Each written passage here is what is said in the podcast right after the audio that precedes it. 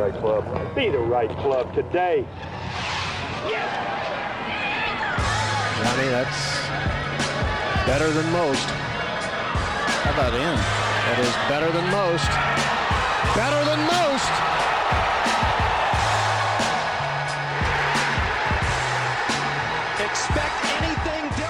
Ladies and gentlemen, welcome back to the No Laying Up podcast. I believe only the second emergency podcast in No Laying Up podcast history. Soly here. DJ Pie is here. Hello, DJ. Hey, what was the first one? Uh, when the players got canceled because of COVID. Oh, right. we That was did a- an emergency pod that That was a night. biggie. TC This is, is the here. reverse of that. Yeah. TC is here. I'm here. Free agency is upon us. Scott Boras is is is entering the room. it is a TC's phone is blowing up with multiple offers coming in all over the place. The worst possible timing was we were all at dinner downtown or down here in Atlantic Beach, and the news came out. Before we get to it, No Laying Up is brought to you by our friends at Precision Pro Golf, the official rangefinder of NLU. Precision Pro wants to make sure every swing you make is a confident one. Their lineup offers rangefinders for every skill level at an unbeatable price. The award winning best value rangefinder, the NX7 Pro Slope, is your classic point and shoot upgraded with lightning quick internals. Or if you want the experience of a caddy on your bag, take a look at the R1 Smart Rangefinder with advanced features like wind assist, GPS to front, middle, and back, and personalized slope adjusted distances. With industry leading customer service, the team at Precision Pro wants to make sure that improving your game is the only thing on your mind. When you call or have a question, a fellow golfer is there to answer it. This golf season, take the next steps and upgrade your game by adding Precision Pro to your bag. Head to your local Dick's Sporting Goods or Golf Galaxy to see their rangefinders or go to precisionprogolf.com. Save $20 with code no laying up. Dial in your distances and take guessing yardages out of your game with Precision Pro Golf. Will they be able to use rangefinders? I knew that was coming. Really? Yeah, took the I words knew- right out of my I mouth. knew that question was coming. I have I would like to re- start tonight by reading something here, and I'm not I don't want to get TC all hot and bothered. It will not be the list of the players just yet, but we will we will be we gets just me. go down the list? we will be reading a list here. But I have a statement here. It says over the past several months, there's been a great deal of speculation about an alternative tour, much of which seems to have included me and my future in professional golf. I feel it is now time to put such speculation to rest. I am fully committed to the PGA Tour, all caps. More on that later.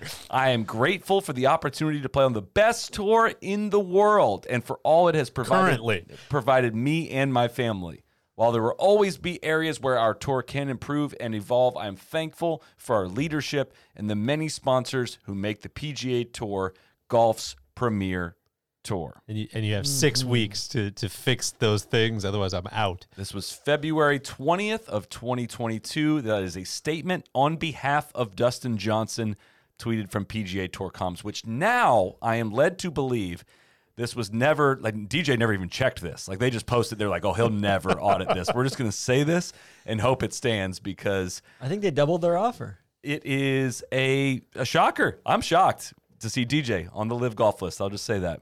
I reported it this weekend. TC, you report so much stuff, okay? There's no possible I way. legitimately said you got Monday Q info out there saying like it's breaking news, two hundred and fifty thousand dollars per start to these amateur guys. Again, reported that on Sunday night. That's that's like the industry. Everybody knows that, right? Every agent out there is like, like, hey, the last three U.S. amateur winners stink, right? Straight up, like Ogletree, Piot or Piot. Piot.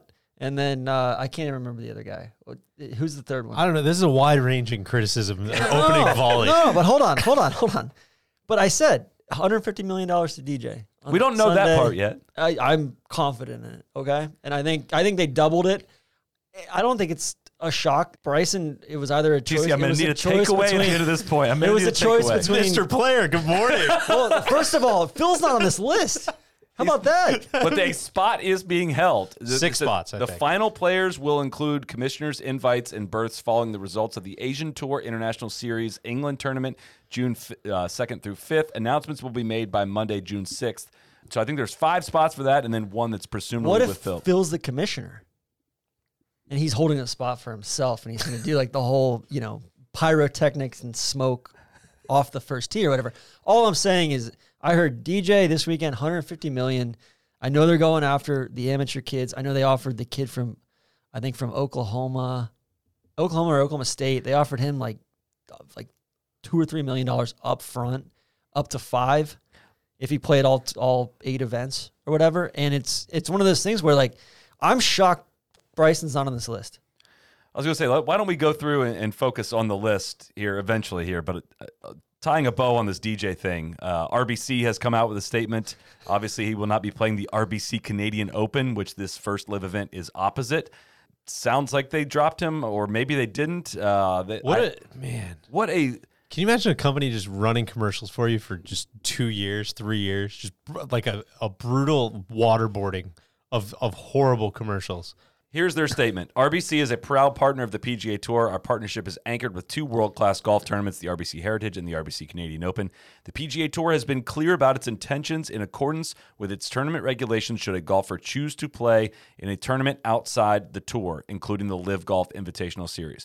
We were recently made aware that Dustin Johnson made the decision to play the LIV Golf Invitational Series opener. DJ has been a valued RBC team member since 2018. While we are extremely disappointed in his decision, we wish him well. So I so it took this was supposed to come out last Friday. It was maybe supposed to come out Monday, and it took until dinner time uh, on the East Coast on Tuesday to come out. This had to be it, right? It had to be like a full uh, figuring out these final DJ details, right? Who I mean, there's, knows? there's, These no, statements there's ready? nobody else on there other than like Taylor Gooch. Seems Taylor like Gooch one is a that's shocker. a shocker. Maybe Hudson Swafford, but there's there's nobody on there that like has mainstream notoriety that they're going to be waiting on to to delay this entire announcement. Right? And it looks really embarrassing without DJ on it. Totally. I mean, it uh it I don't I really like maybe maybe DJ held out for another 50 million and said, "Hey, you know what?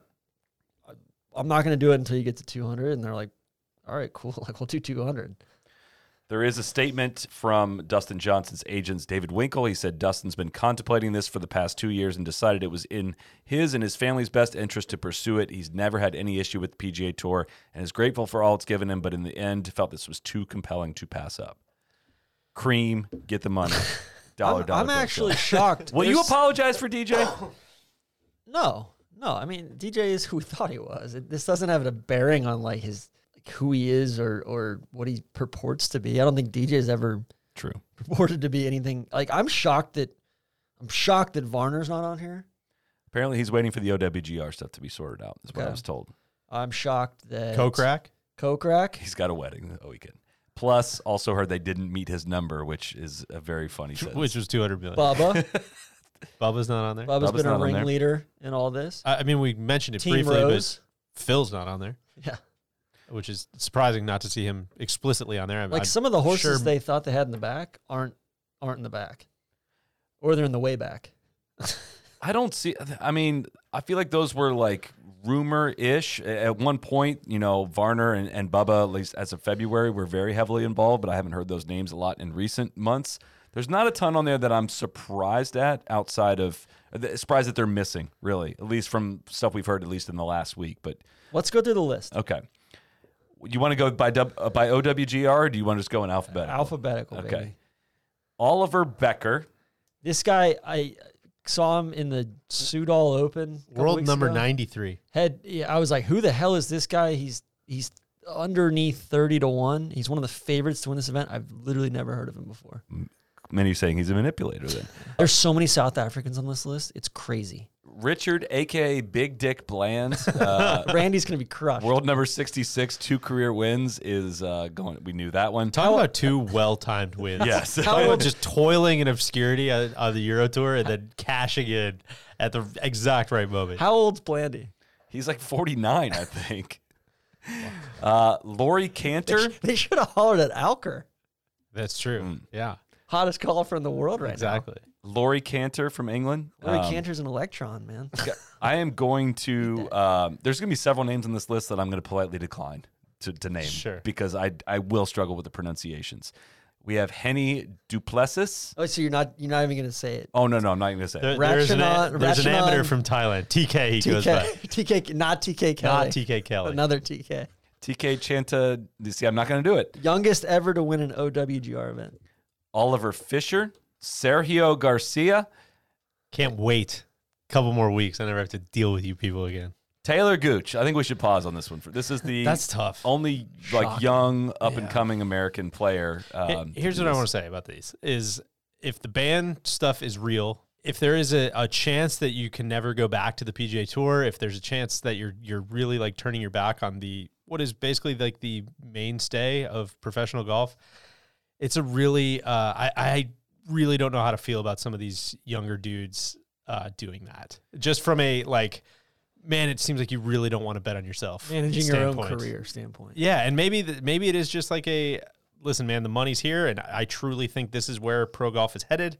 And you know, the next decade will will say you know who's right and who's wrong about that. But as of right now, man, it, it just really looks like a lot of dudes who are like, yeah, I don't I don't know that I'm really going to make what I you know I, I don't want to bet on myself on the PJ Tour, so I'm going to How much take you- the guarantee. How much do you think Taylor Gooch got up front?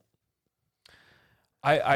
I mean, I have if no they're idea. offering college kids three to six or like two to six up front, Gooch is an interesting case because he's he might be one of the ones that they're basing the lawsuit off of, where he he is a weekend like there's only a few guys on this that are week in week out PGA Tour players.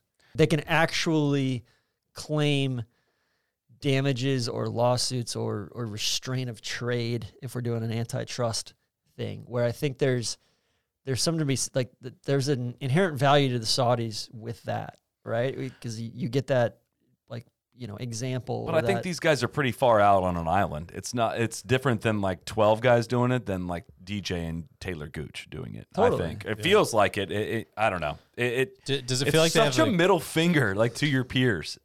It really is.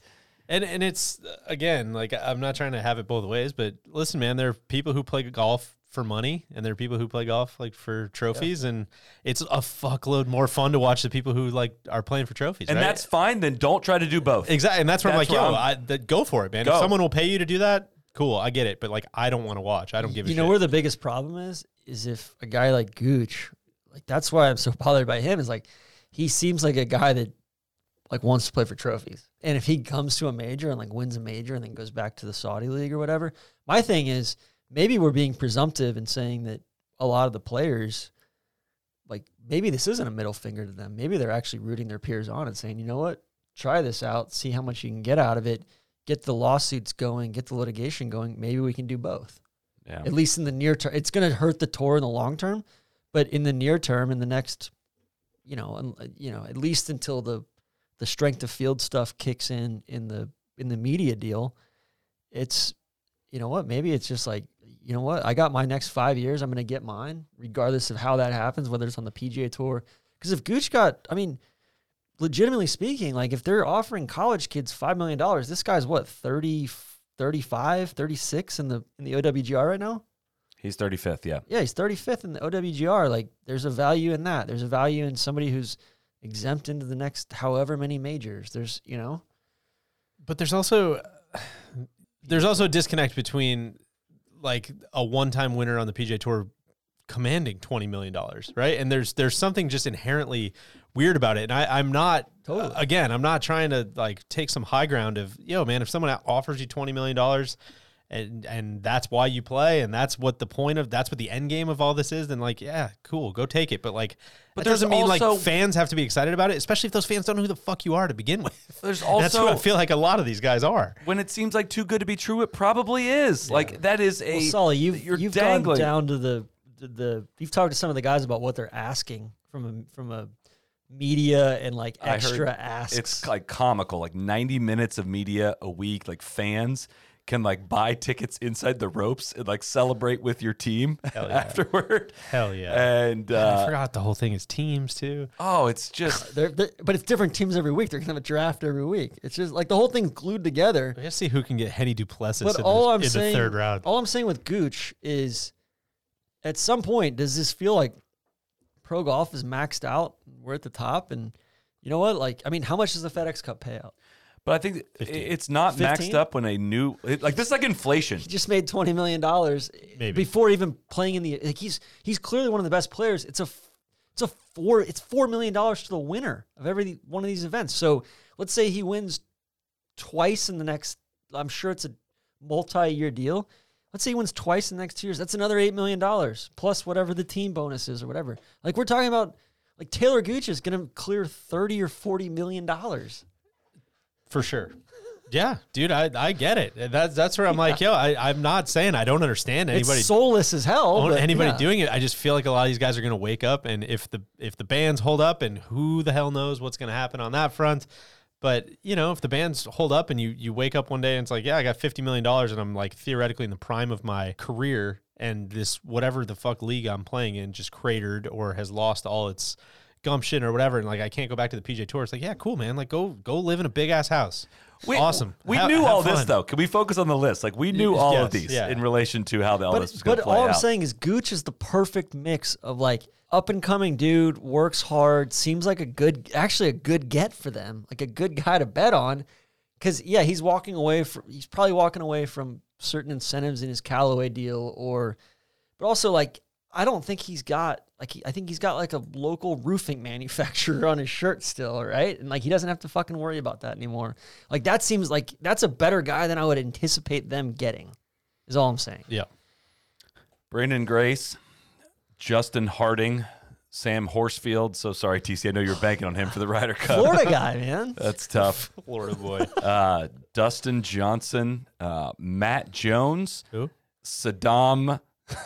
Ka- uh, nope, not going to do it. Martin Kaymer, another name I'm not going to try. just to pause on that one again, Tron going back to the the money argument of Martin Kaymer seems like he has been grinding. And listen, man, if it's not going to come back, and you want to cash in for however many million dollars you're going to pay And you, you, like and, and, and you don't want to be a Ryder Cup captain? yeah, Uh, yeah, there's like yeah, there's like two names that matter in terms of ongoing professional golf: DJ and Gooch. Yeah. There's a couple more names that matter in terms of your participation in team events going forward. I guess I, you should put Oosthuizen in there. I was gonna say Oosthuizen Oosthuizen also matters. probably matters, and Poulter, Westwood as captains in Keep future going. events. Keep going down the list. Uh, Wan Kim, not Woo Kim. Ryosuke Kinoshita, Chase Koepka, Heard uh, heard that one. Heard that one was coming. Like he he was all in. Jinichiro Kozuma, Pablo Larrazabal. I don't know if that's Pablo pronounced- Larrazabal. Larrazabal? he's been like a- around. he's I been know who he is. I He's just won don't know how some to, big dick Euro. We've never had to talk about it. yes. Graham McDowell. r- real quick, real real quick, I, I feel like uh, sorry to cut you off. This is important. We got some intel that we should not be calling Tommy Fleetwood the rabbi for making cuts in uh, in Correct. big dick events. We should be calling him the Moyle. Is that right? The Moyle. Okay, so the Tommy the Moyle Fleetwood, Just who's real- not also not on the list. Real quick, real quick. Pablo Larrazabal. Abu Dhabi. BMW International. French Open. ISPS Hon- Honda Championship in Spain. The My Golf Life Open presented by Pecan- Pecanwood in the Alfred Dunhill Championship. He's Wow. won all of those. Again, big dick events. Massive. Jediah Morgan. Uh, Jediah Morgan. Kevin Na. We knew that one. Thirsty Um, Kevin. Heard some rumors on the Na front too that he he would basically be like doubling up like what he's made on the PJ Tour in that regard. So if it's a 30, 30 70 million. well, what does He's he made like 37 million or something like that. so meaning like they'd pay him like what he made in his career on the PJ Tour. oh, got you. Okay. Like du- which is again when you Yeah. when you think about it in that context, it's like, dude, I I'm not saying I don't get it. It's just Right. some of these younger guys, it's it's a little tougher to swallow. Shaun Norris, That's a big one for you. Another TC, another I know. South African. Andy Ogletree, Okay. uh, Louis Oosthuizen, major champion, number 20, 20th ranked player in the world. Wade Ormsby, Another electron. Adrian Otaegui. Am I saying that right? Yeah. He's an up and comer. He's he's a he's a good get for them. Turk Pettit, God, Turk. That. James Piot, Ian Poulter, David Puig, no relation to Puig, Seal. Puig's uh Puig played for Arizona State today in the Oh, he's playing right now. like he's playing like who won the the afternoon session I today? we left. I left before then. J.C. Ritchie is another South African. Charles Schwartzel, another South African. Hudson Swafford, Big Hud, gifted hands. that's um, a that's a Tough. Is, is he gonna get kicked out of the CLN Mafia? That's a good question. I'm not not wild about that one either. That's that's again just but also like, it's like it's betting on yourself and if like all right, A, he plays well in the desert. These events are going to be in the desert. not all of them. Some of them. The big the As really big dick events are gonna be in the As of desert. now. Uh, but also, it, like his, because that's the other thing that we had heard too is it wasn't just that you were going to play the eight events, you were going to sign on to play a number of the Asian tour events as well. I I'm curious if people th- or have a full grasp of all the things that are going to get asked of them for this money. I'm very curious. I don't know if they're gonna have time to play this and the PGA Tour. They're gonna fucking own you. Hideto Tanihara, uh, Peter Uihlein. That's a weird one. Yeah, Also, kind of his like pro golf hey, just maybe careers I'm, never t- took like, off. Maybe I'm not good enough. Maybe I should just you know Just cash in. Scott Vincent from Zimbabwe, Lee Westwood, former world number one, Bernd Wiesberger, that Wiesberger guy, and Blake Windred from Australia. And that is it. That's your field list. I mean, I, I thought there was going to be the fact that Mickelson's not on there is we. I mean, I know they've they've got spots saved or whatnot. I wonder if that's why it was delayed a couple days, trying to figure out his Yeah. like. It, it was not delayed for no reason. There's a zero percent chance it was delayed for no reason. And I, I man, I could kind of see it both sides. I know we've alluded to some stuff, and again, not breaking any news here, and and certainly don't have any information to this to this effect. But the end of that statement that he put out about you know trying to kind of work on things, and he hasn't been who he's wanted to be, and uh, it definitely alluded to just having more more stuff going on. So I guess I could I could see why they'd want to give him some space and and maybe hold a spot for him. But at the same time, man, if you're trying to come out with a big swing and a bang and sell tickets and all that stuff, like God, it would it would shock me if they spent as much money as they reportedly did on Phil and they didn't have him on this initial list as well. You know, so it's he might not be playing. I don't know. Who yeah, knows? Yeah, what Phil's going on. Puig, Arizona State is is playing tomorrow, so he's on this list, and they they're playing tomorrow. They are playing. Uh, played Pepperdine today. Puig won two and one. How many? uh, How many people are? Uh, I'll- I'll look this up as we're as we're doing Is this. anybody in the field this week? How many people are in the field for at the memorial this week? Hudson Swafford is in the field at the memorial this week. Sick. Louis Oosthuizen's not. Gooch probably is Gooch is not in the field this Oh, week. Interesting. So I think is Hud the only one, Must be. which also yeah speaks to. I mean, there, again, there's there's one and a half guys there that we're really going to miss. Like if they didn't get DJ, this the whole list would be a laughing stock. And now it's whatever they paid for it. Again, for people that have endless amounts of money, was probably worth it because Yeah. it saved uh, this this first round of of, of publicity is it's going to get some attention. It's going to get some eyeballs. The fact that they On- didn't on get YouTube. the fact that they didn't get Bryson. Yeah, I mean YouTube these are all fellow creators now, right? DJ's a YouTube content creator now. He's leaving the PGA Tour to become a YouTube content creator. Uh, I, I God. I misspoke on Puig earlier. He he actually got his doors blown off uh, this today by the kid from Oklahoma, McAllister. Arizona State still won, so he The plays. father. He play, Peter McAllister, the father. Uh, he he plays tomorrow against Pepperdine before he's off to the Centurion Club next week. Centurion Lounge. Mm. Other guys that we thought. All right, so Varner, Kokrak, um, Phil, obviously, Bubba. Bubba, uh, G-Mac's in there, right? GMAC's in. Okay. GMAC has it's it's worth noting GMAC has a restaurant like at the entrance of TPC Sawgrass also.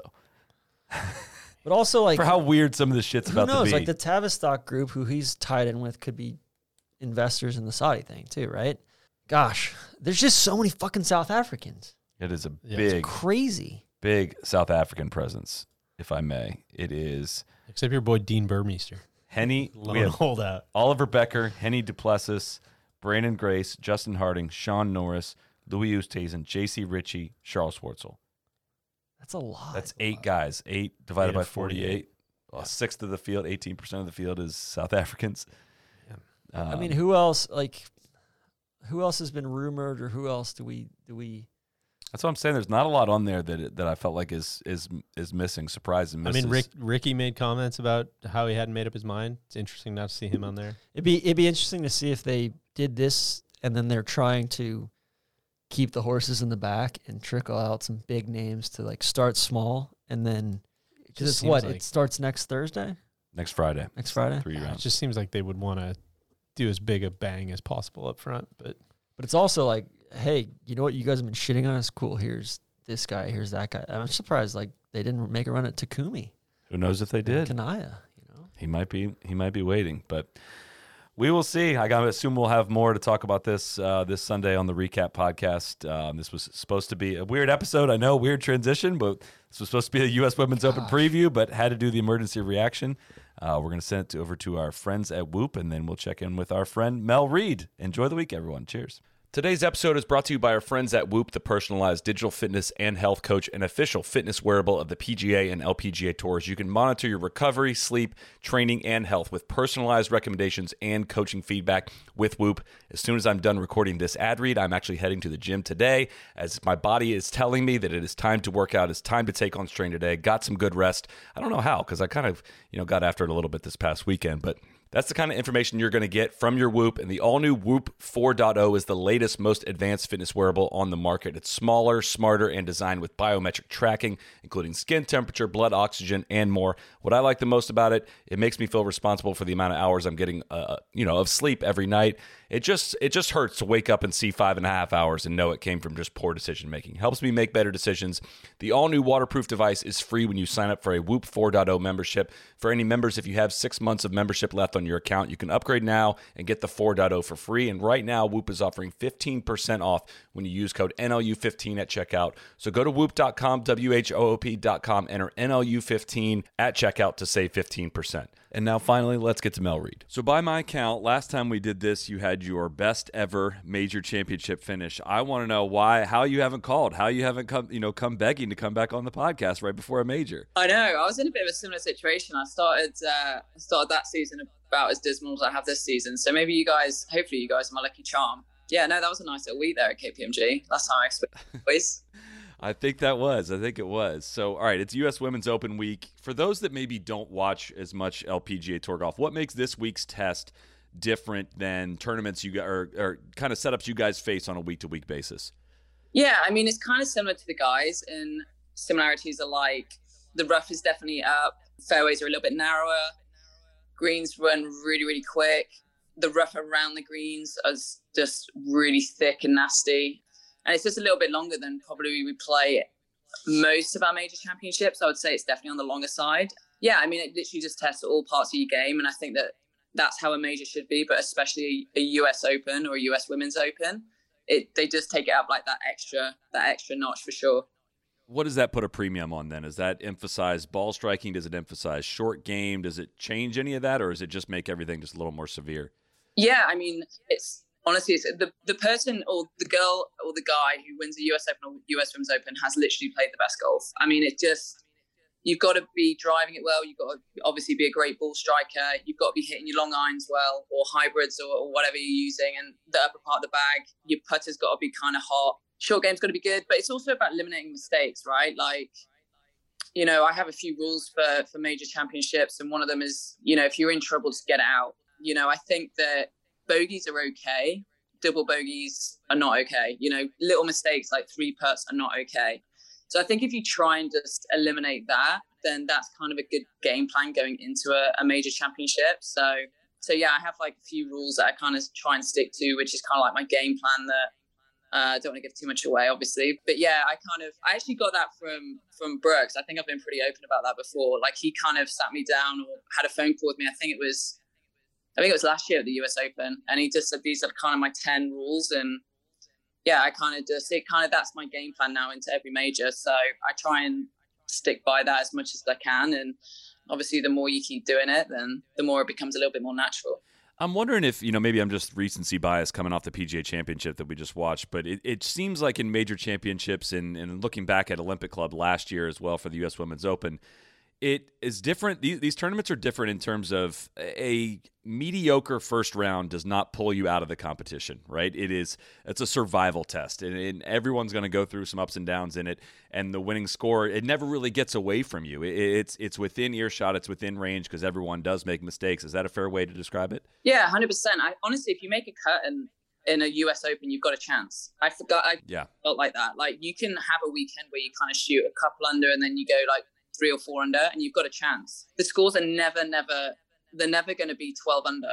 You know, a kind of around like four, five, six under is usually going to win a US Women's Open, in my opinion. I mean, obviously, I'll get to the course and have a look, but that's the thing. That's why you kind of have to stick to your game plan because you never, like, you know, wow, I'm five over, but you're really not out of it. if that makes sense. You're just trying to take away the big numbers. That's all you're trying to do that week. You're almost like, I think that's why you get so mentally drained because you're trying to stay as patient as possible because you know bad things are going to happen. And it's whoever reacts best to those situations usually end up having a really good week. And this is, of course, not coming from experience, just from watching, though. It also seems like the harder the setup, the firmer the greens, the faster the greens, the more that ball just takes that extra two, three revolutions getting away from the hole. And the stress of five, six footers on reap, it just seems like it happens more and more frequently, especially at a setup like the U.S. Women's Open. But people maybe underestimate how much that stress can add up over 72 holes. It, yeah, it's tiring. I mean, you you are grinding every single hole pretty much. Like there's never really a hole where you're like, okay, this is a birdieable chance. Like you're kind of actually looking at holes going, it's okay to bogey this hole. I mean, I know that sounds weird, but that's kind of the mindset you have to get in because then if you make a par in that hole, you're like, okay, that's kind of I've got one up on the field or half a shot up on the field. Like you're trying to give yourself like positive reinforcement all the time. Um, but yeah, I mean, I'll definitely during next week, I'll definitely be grinding on five, six footers. You know, normally I would start out three, four, five, kind of in a drill for for putting. I'll move that to like five, six, and seven because I know I'm going to have a, a, bunch of those for par. Hopefully for birdie, but you know you're to have a bunch of those for par, um, and that's honestly what drains you because it's it's you know five footers are not that easy on a U.S. Open golf course. What is your experience with pine needles, if any, and have you played any any kind of golf in the in the Pinehurst region? Yeah, I've played Pinehurst. Played two, four, and seven, I think, uh, or two, six, and seven. I love Pinehurst. Um, I've actually never, I've been to Pine Needles. I've never actually kind of, I've been around the golf course of Pine Needles. I've never actually played it, but I don't know. I really like Pinehurst. I think it's a really cool place. I don't know why. It reminds me a lot of Britain. I don't know. I don't know what it is. It's just, I don't know. I went there in the fall in November, like a few years ago, and I, I loved it. I thought this is awesome, like the cute little pubs. And I just thought the whole town was, it's all about golf, right? It reminded me a little bit of like St Andrews. I don't know why. I feel like it's the St Andrews of America. It's probably a big statement. I'm probably going to get some stick for that, but no, that's yeah, that's what I, we call it that too. I really like it, and like, the thing is, so it's Carly's it's Carly's uh, 30th birthday on the Monday after the US Open.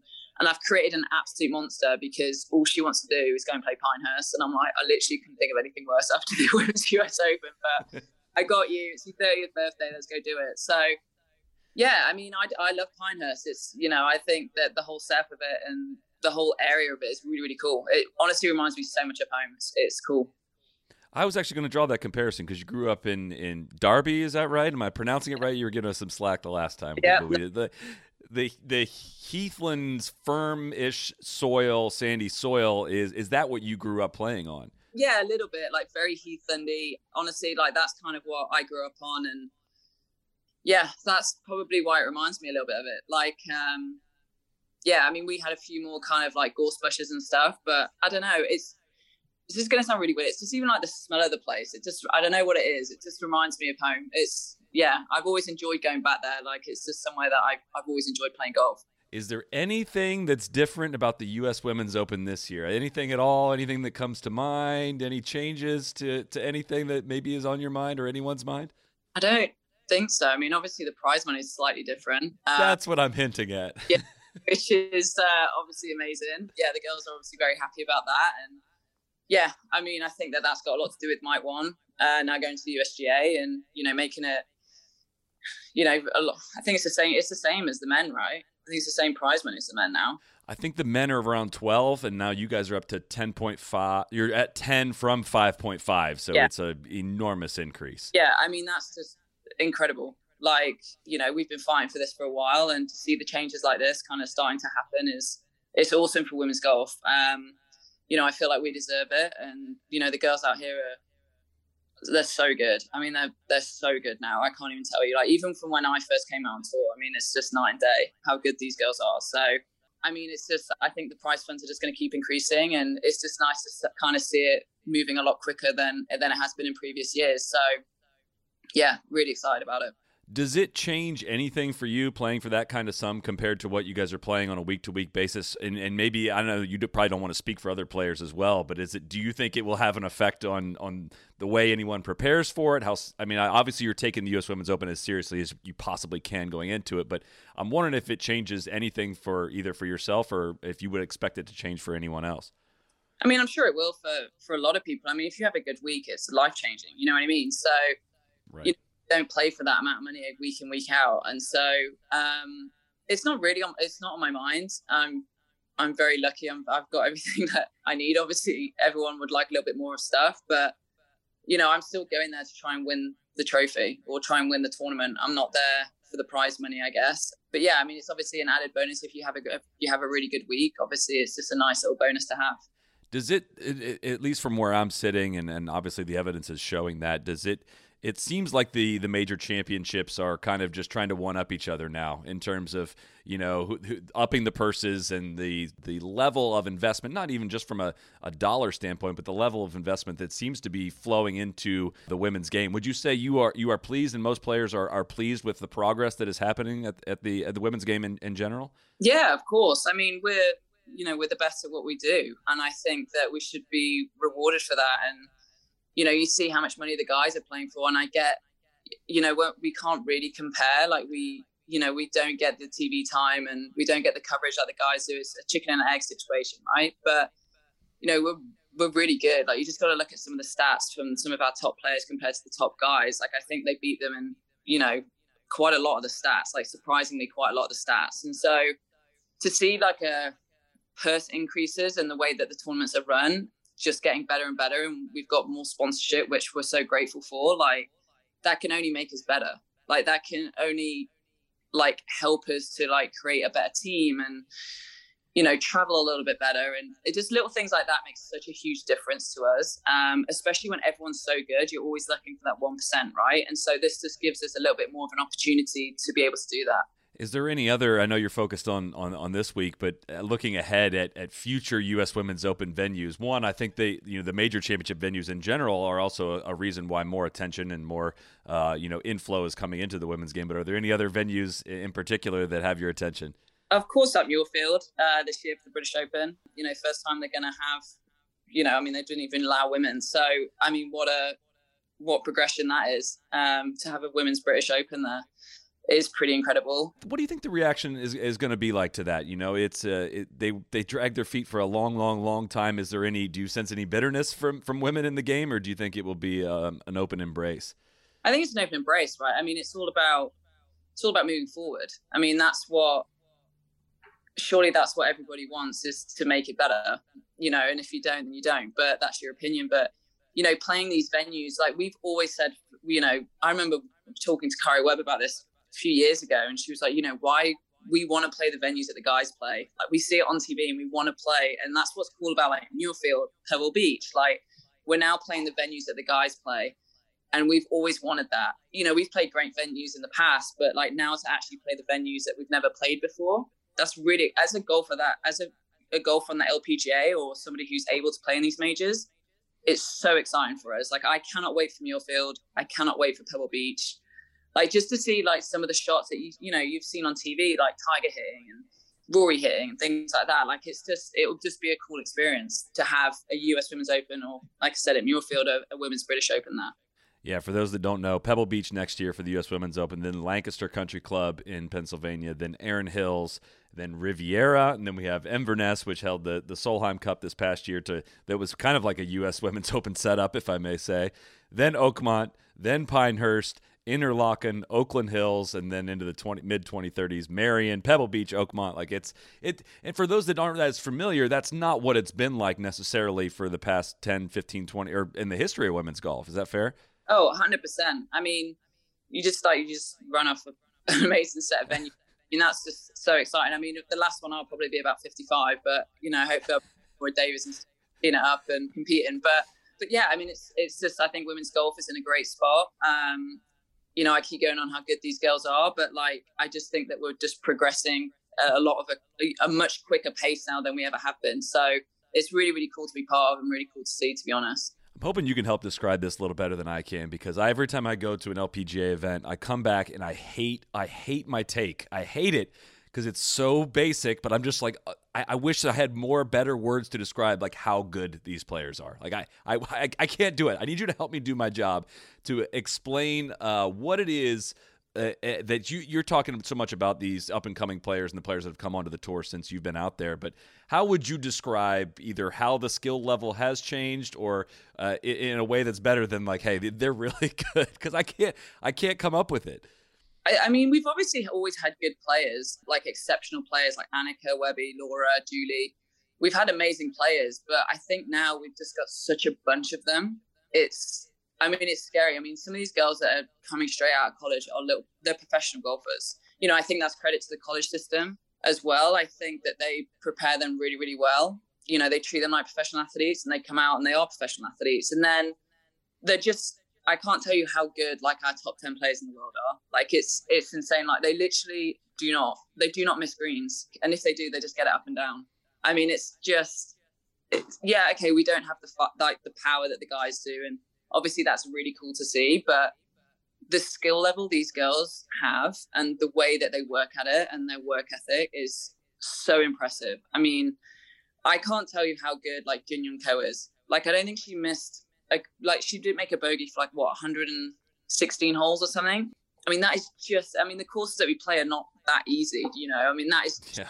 insane how good that is yeah she's obviously she's extremely impressive our world number one and you know, Nelly, just as impressive. I'm a huge fan of Nelly. Yeah, I mean, she's a great girl as well. And, you know, I think she's going to do incredible things in, in the game of golf. And I'm excited to actually see how her career pans out as well. It just seems like the, the ball is on a string. That's what I always say. Like it, it just it's not going to go offline, and the distance control is incredible. And coming into greens and holding them so well with lofted club with metal clubs and things like that. It's just it just like uh, I, I, just I see so many things that I don't know. It's just a different variety of skills that I think are on display than what you talked about with the with the men's game and how power almost becomes a prerequisite there. And not to say the men are not skilled at these other things, but it kind of eliminates uh, a whole slew of players in a way that you know are uh, are not as powerful that may have some of those other skills on display. I don't know if that made sense at all. Yeah, and like like I've always kind of like to take the ball both ways and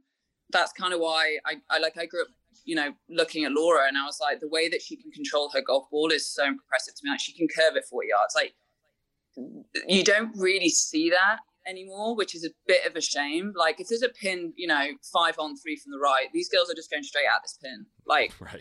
straight they hit it. I mean, I have to aim, you know, six, seven feet left and trying, or six, seven yards left and try and cut it in there. But these girls, honestly, just like are aiming straight at it and it just goes bullet straight, straight at the pin.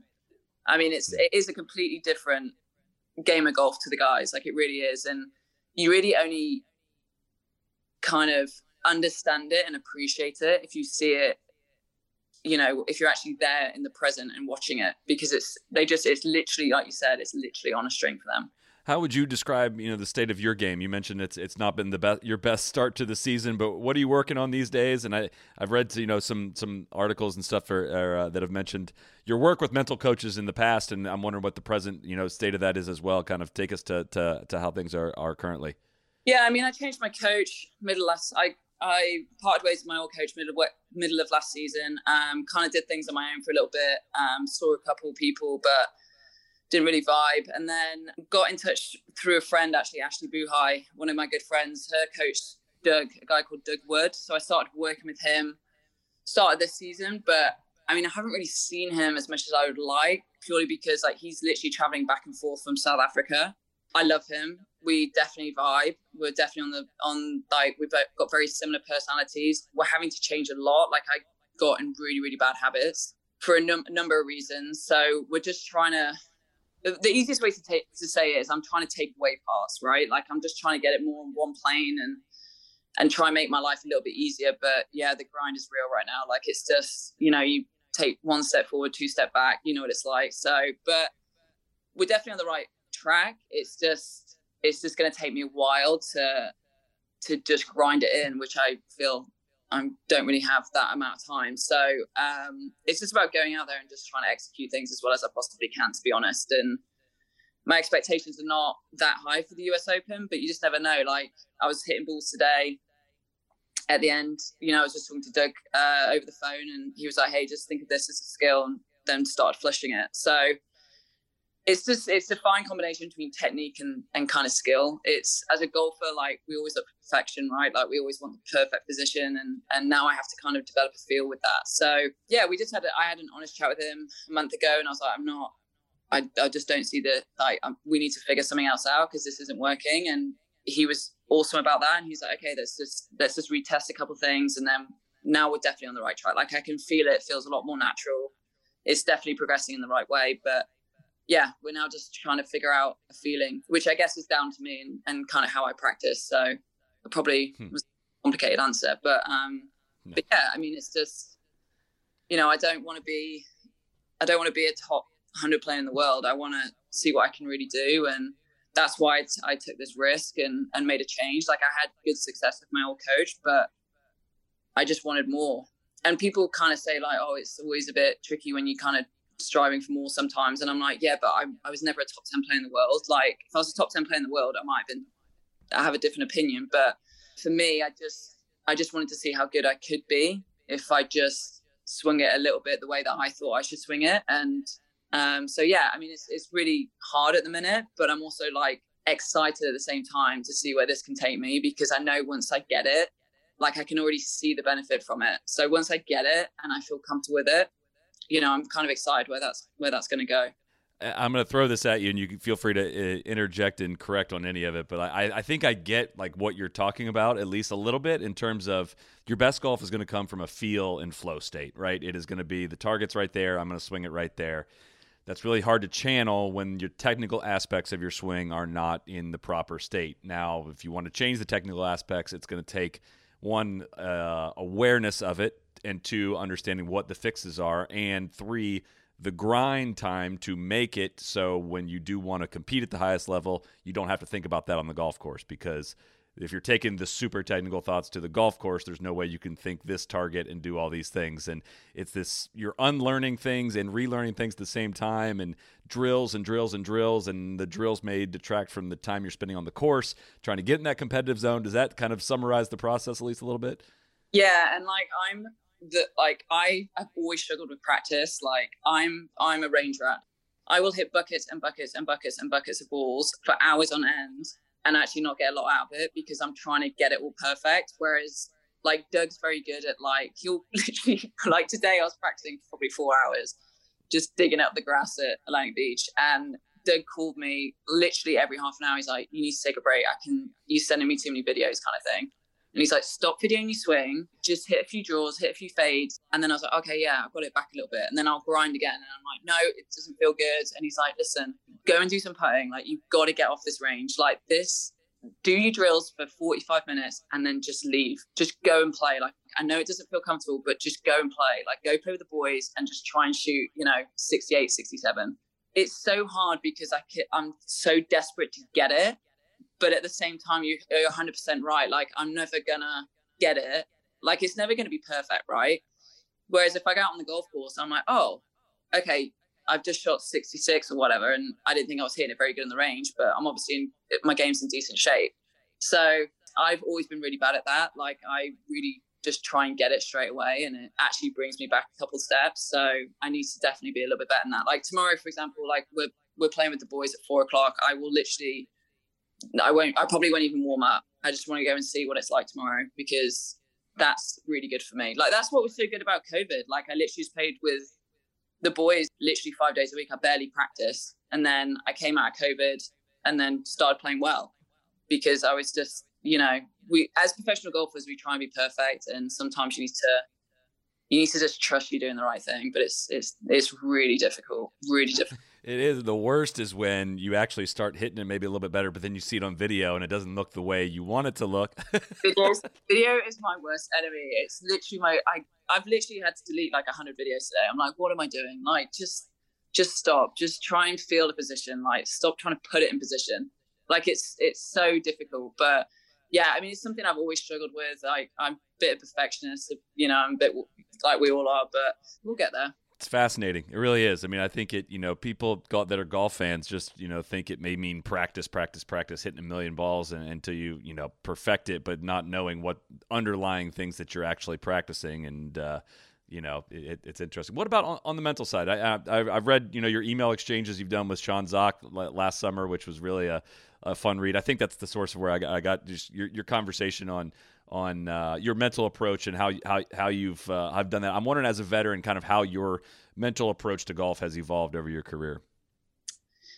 Honestly, I go back and forth. Golf breaks my heart, but at the same time, like if you took golf away, I'm extremely lucky in what I have. This is probably the most stable and happiest I've ever been outside of. Well, it is the most stable and happiest I've ever been outside of golf. So you know, sometimes you just got to realize it's a game. You know, we're all trying to do the best, of course we are, but it doesn't define who I am um, at all. Like it's just something that I happen to be pretty good at occasionally, and I really enjoy competing. Uh, that's literally my most favorite thing ever is to compete. So, but yeah, I mean, you just got to take it that you know, if you just if you're a good person, you're doing the right things, like good things will happen. That's kind of as basic and as simple as I mean, at the end of the day, if I miss a cut, you know, I get to come home and to my night, you know, a house that we've built together and, you know, I get to come home to to Carly and, you know, everyone in my family is healthy, like, you know, things aren't that bad. That's another development in your life since we last talked, is you are now officially a, a married woman. How's has married life changed anything for you? Well, I'm still married two months in, so that's a good sign. But yeah, no, I mean, honestly, like, yeah, I'd recommend it. Actually, I never thought I would get married, but I didn't think anyone would marry me. Is actually the the issue here. But um, yeah, Carly managed to marry me, and uh, we had an awesome day. It was amazing, and just really happy. I mean, marriage it definitely feels different for sure. Definitely feels different, but in a good way. So I found a good one, and she found a good one too. So tell the tell the story of the uh, your guys' engagement. I really enjoyed reading about that one because that, that was that was a bold strategy. Oh, that was right. Okay, so I don't get embarrassed that often, but this was probably my worst moment ever. So I I'd planned this whole thing with our friends basically in West Palm. We'd just played the CME, so we're going to drive to West Palm. I thought it was just, for some reason we're in a roof we're on a rooftop bar, and I just thought it would just be Isla well, I got up there and it was so busy. Like, I can't even tell you how busy it was. It was like shoulder to shoulder. And I'm like, oh my God, I can't do this. And then I hugged my mate. I was like, I can't do this. I can't do this. She was like, get, get over there. And I literally just looked at Carly and I just went, um, do you know why everyone's here? She was like, no. And I was like, it's your engagement party. And she was like, okay. And then I just went completely blank, like just stared at her with a grin on my face. And she was like, are you gonna ask me? I was like, okay. And it was it was so bad. Like even my friends were like, that was the most awkward proposal I've ever seen. It was so bad. And then I put it on the wrong thing. I put it on the wrong hand. I think it's my hair was down. I always get really conscious when my hair's down, so I just don't think I look very good. And I had my hair down to try and look, you know, nice. And then as soon as I did that, I put my hair up and I was had a beer and I was like, okay, I'm back to normal now. Like I should have just done it with my hair up. It was my hair, honestly, it just messed everything up. But it was so bad was about as bad as I was at the wedding. It was about as bad as that. I uh, I filmed when I when I proposed to my wife. I filmed it and like in my head, I was so smooth. Like, oh my gosh, I just totally crushed that. And I watched it back, not even close. Just I was I was wrecking it. It's so nerve wracking. Oh yeah, because it's more for them. I'm like, I want it to be perfect for her, and I've just completely like messed. I've really effed this up. Like I'm, I'm yeah. I don't. I, she's definitely gonna say no now because I've really messed this up. Like whole vision, I was like, this is gonna be so cool with all our friends, so romantic. This is gonna be awesome. No, it was horrific. It was awful. People like shouting at us like woo, and I was like, please just like two girls especially. Like I was like, just leave me alone. Leave me alone. well, tell us about the wedding. How, did it? Did, did that at least go a little bit more smoothly?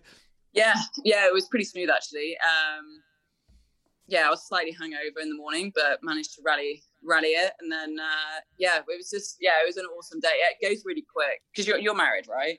Mm-hmm. It goes so quick. Like everyone's trying to grab your attention, but yeah, we had an incredible day. It was just it was just really cool having like a lot of our favorite people in one place. It was really interesting as well with my dad and my family, like meeting Carly's family. Uh, completely different dynamics, but it was awesome. Like we had we had such a good day. Everyone had a great time. I think so. It was definitely one of the best days of my life. I remember everyone's advice was, you know, slow it down, like, you know, take a moment, take it all in. And I was in my head, I was like, you know what? I'm going to be able to slow down time during the biggest day of my life. And it's like, it was like that. It was like we danced for 30 minutes. If we danced for four hours, it, it felt like 30 minutes. It truly is incredible. Yeah, like they turned the lights on. I was like, wait, what? I didn't realize. Yeah, but we, yeah, no, it was good. We had a really good day, so it was cool. So you mentioned a hangover, you know, starting a little bit to start that day. I want to know about the hangover the Tuesday after the Solheim Cup party. Okay, so, um, oh yeah, that's right. Finished on a Monday. So I wasn't that bad actually. I was the last one of the last ones to go to bed, but it wasn't my first rodeo. Do you know what I mean? Like I've been, I've I'm a pretty good drinker, so I was I actually did quite well with myself. We got like an early flight in the morning, but a few of the girls I think were a few girls missed the flight. I was like, I've been there. It's like you see, I'm not a rookie anymore. Yeah, need to get you flight in the morning. But um, but yeah, it was. Uh, I mean, it was such a cool week. That was the best Solheim I've been part of for sure. Like obviously winning is a bit of an added bonus, but just like the whole team, the girls, like backroom staff, like all of our support system and obviously with Beanie captain and the vice captains and stuff, it was it was unreal. And we literally had no support either, like because obviously with with travel restrictions and stuff, and so to win on American soil with that kind of atmosphere was even more incredible. It was cool. How many times did We Are the Champions play in the team room that night? I think it was just on repeat, to be honest. Yeah. It was just on. We just kept singing it, even if it wasn't on. Like we actually made the DJ stay. I think we all tipped the DJ. God knows what we tipped him, but we just kept giving him money just to keep playing. He was like, "I need. I actually need to go home. It's two a.m." We were like, "No, one more song." So, yeah, and then we just made our own little party. But um, yeah, I mean, so, the night after a Solheim Cup is literally the best night out ever every two years. It's so much fun. Even the girls that don't drink, like I managed to like slip in a couple drinks to them, and you should see how much they loosen up. It's incredible. It's really- I was there. I saw the whole thing. I saw several. There's two two members of your team in particular that I won't name names, but were very much not into the big party. And then slowly but surely, like you guys pulled them in, pulled them in, and then I actually I'll, I'll say one of the names, Leona, because we joked about it with her on the pod. By the end of the night, she could not stop dancing. It was so much fun. Yeah. She was like, I'm not drinking, I'm not drinking. And I was like, You've got to drink out the cup. And then we all start singing like MVP. And then she's like, I got a bit of courage and did it. And then that was her done. Done. I was like, right, here's another one, here's another one. So yeah, I'm the I'm the bad influence on that. But you know, these girls got to learn. You know, if they're gonna keep playing Solheims, they're gonna have to, you know, keep the party going when I'm done. So just trying to train them. This this was I, I, this was the first Solheim Cup I've been to. I've been to several Ryder Cups, and I I feel like I captured or for the first time it like started to click for me in terms of what I saw out of your guys' team as to what led you to play great golf. Right, forever it's this kind of the media has done uh, you know spent many many decades trying to figure out why certain people play better, why teams play better, why teams play worse compared to their quote unquote talent level. And for me, it just kind of clicked in terms of how I saw your team interact when you were not the ones hitting the golf shots. That it, it, was like a mentality of selling out towards the team, is how I described it. In terms of you didn't care how silly you looked, you didn't care about necessarily how you did that day. It was like if there was one single thing you could have done to let the people that were playing know that you were supporting them, you did it and it elevated play. Am I am I kind of onto something? Is that uh, an advantage you guys feel like you guys had at any time? I think the biggest thing for me is everyone's so different, right? And like all you're trying to do that week is try and make your teammates feel comfortable. I think that's why Catriona's had such good success because in Solheim Cups, because she she's kind of understood each player and what they need and what different preparations they need and she's been very open to that. I think sometimes captains kind of say no this is what we're doing and and that's all we're doing.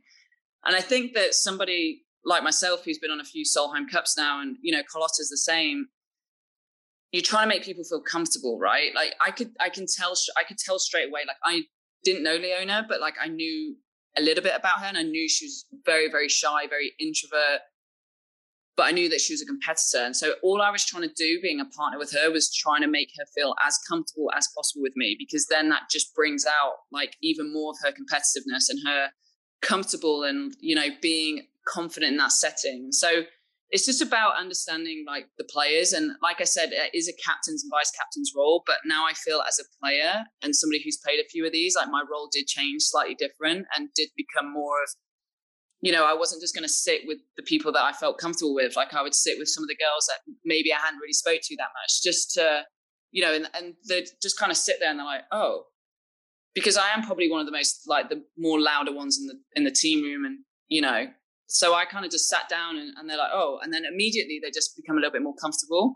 And I think honestly that that's our winning formula is that there's no individual, like we literally do, it's very cliche, but we literally do become a team.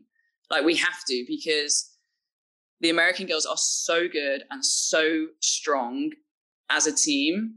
Um, like individual players are so good and they're always on paper going to be better than us. Like we have to create something else to if we've got any chance of beating them.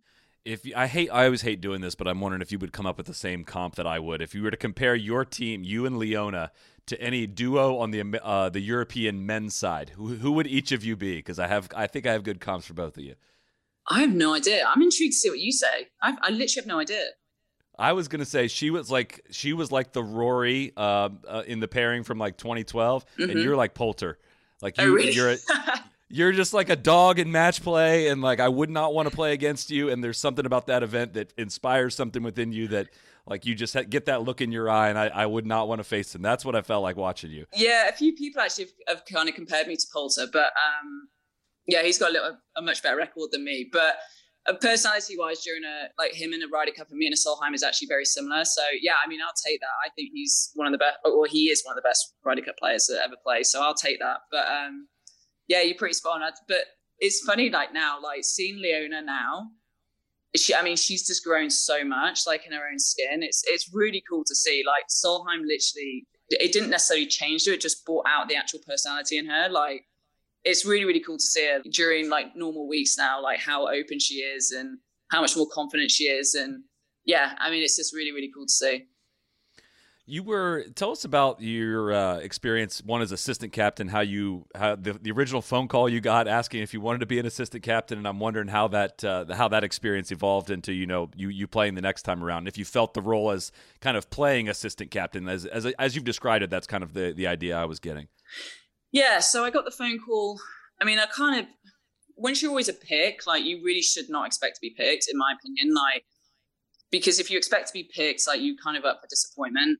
So she calls me. Um, I remember being at my friend's house and she was like, Hey, you know, you would have been my 13th player. And I was like, Oh, sick. Like, just didn't even, it didn't even recognize in my head that that meant that I wasn't in. And I was like, Oh, cool. I won't let you down. And she's like, No, no, like you were our 13th player. And I'm like, What do you mean? I was like, Oh, wait, there's only, I don't know why. I just had a bit of a blonde moment. I was like, Oh, okay. Right, there's only 12 players. Okay, cool. And then she's like, But we would, we would love you to be to come over and be an assistant captain. And I was like, yeah, no, I don't think so. Yeah, anyway, really appreciate your phone call. Thank you. And I just said bye, put the phone down. And then I literally spent three minutes just sitting there and I rang my brother and I was like, hey, Beanie's just asked me to be assistant. And he was like, oh my God, that's awesome. Like, that would be so good for you. And I was like, really? I was like, I feel like it's, he says, that's just your ego talking. Like, just shut up and do it. So I like called her back and I was like, hey, Beanie, like, what's up?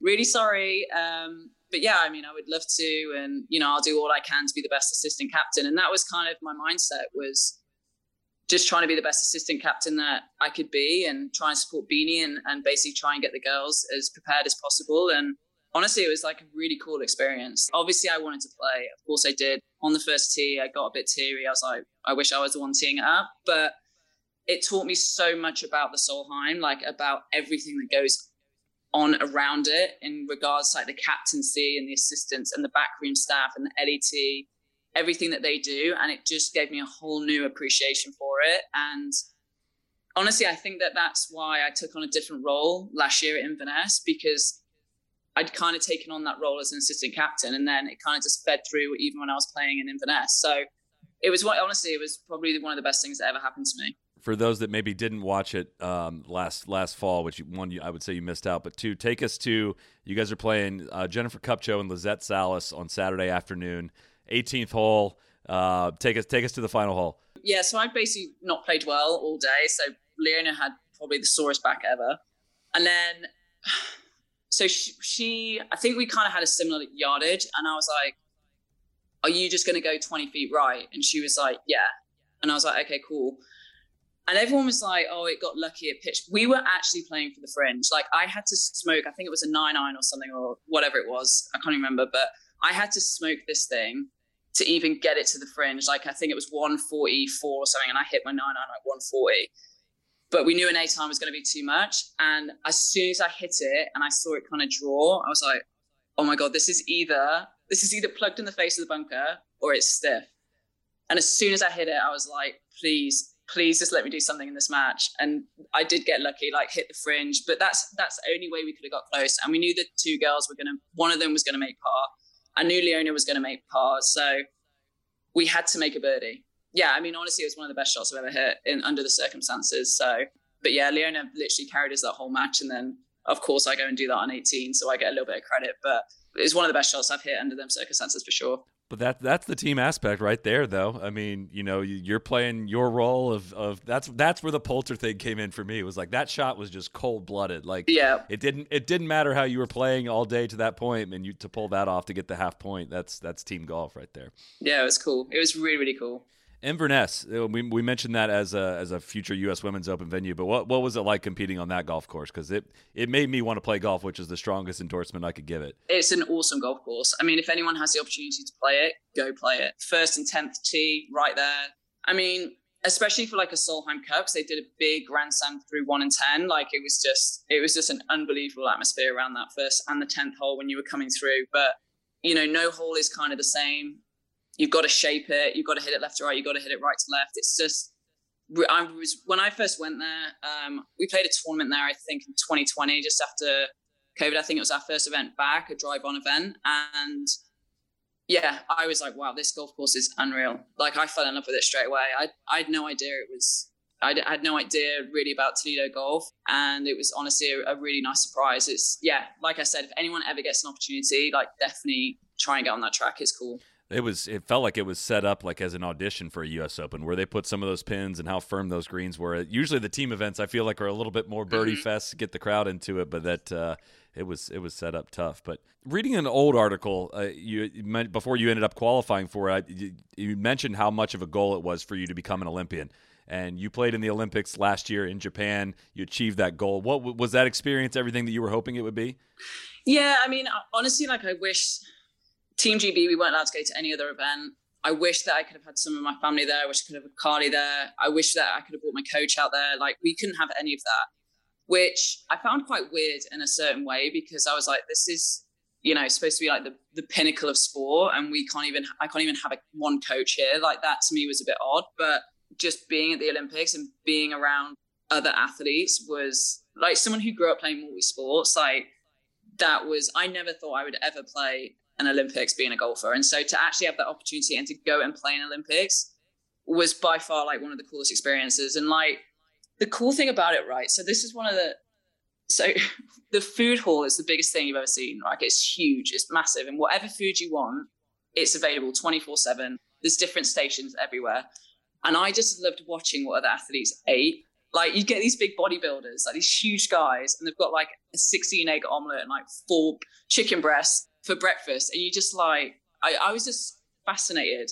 I mean, I think I'm in shape. I mean, literally, these these athletes are just insanely in shape. I mean, it's just it, it's incredible. Like it almost I almost worked out too much during that week because I just like I was only one, I need to get in shape more, but two, I just wanted to like train with all these athletes. So we had a separate gym, Team GB, and just to train with all these athletes, I just this is awesome. BMX guys squatting what they were squatting, I was like, this is just like everything about it was just I was in awe of. And honestly, it just gave me a whole new appreciation for how hard these athletes work. And we're very fortunate that we can earn money at what we do.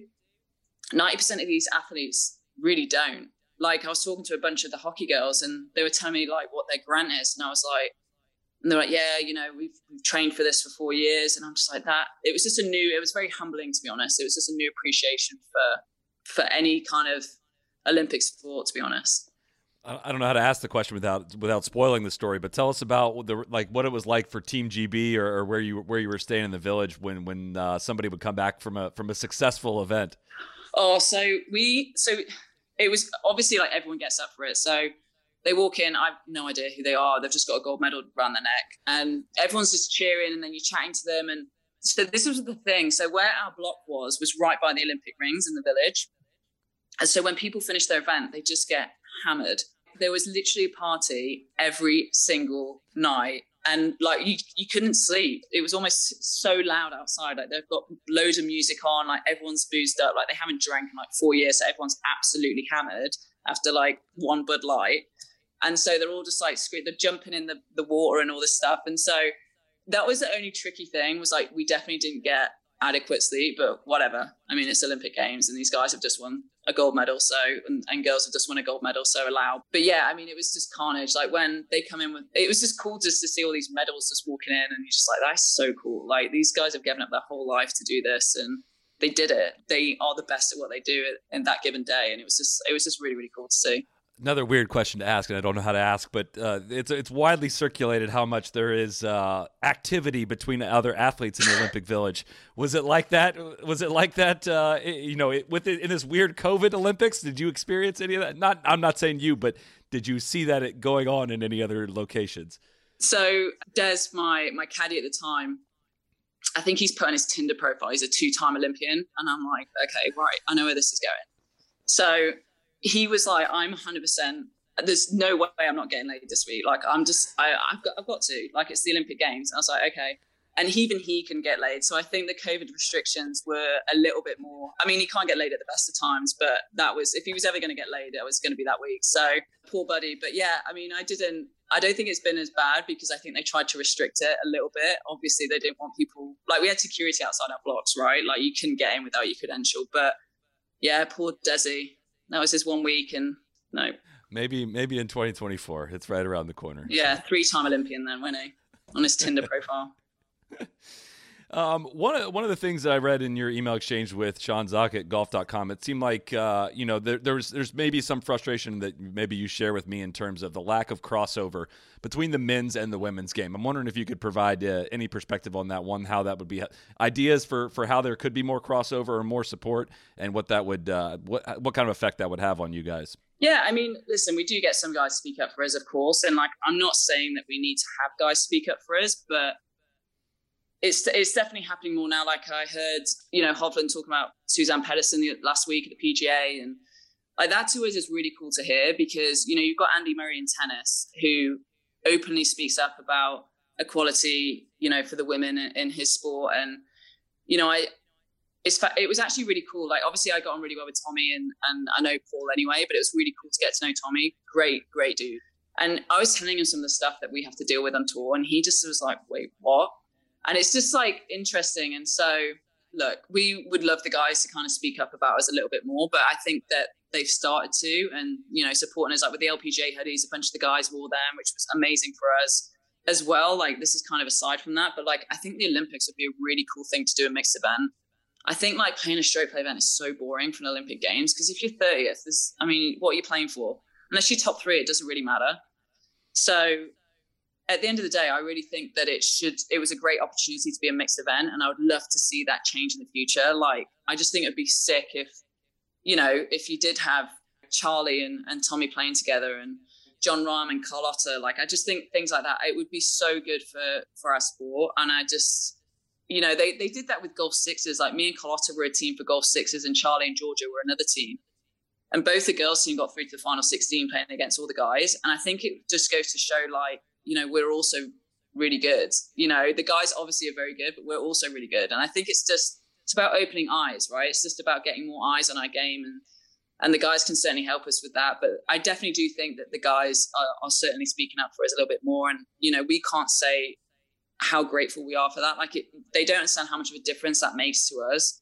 Like, it's so cool to hear them talk about us. It's just, you know, that's we always talk about them. Like, it's it's really nice for them to to you know give back that exchange. So it's nice.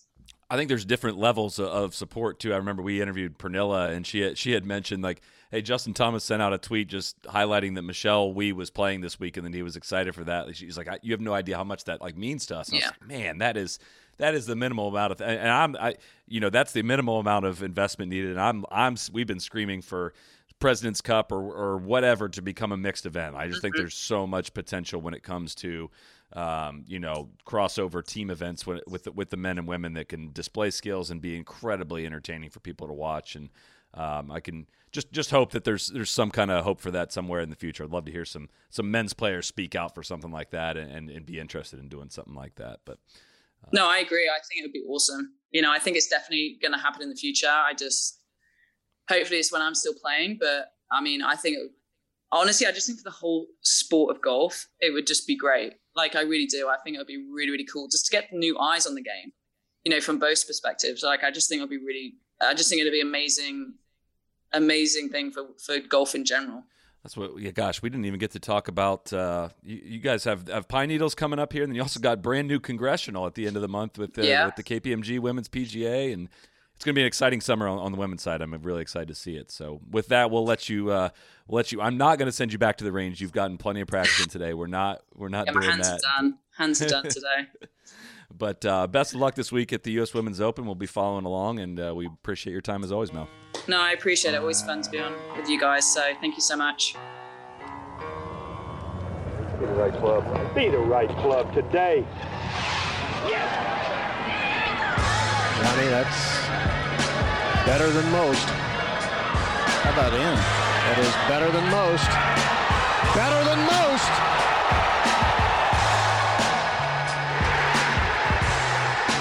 Expect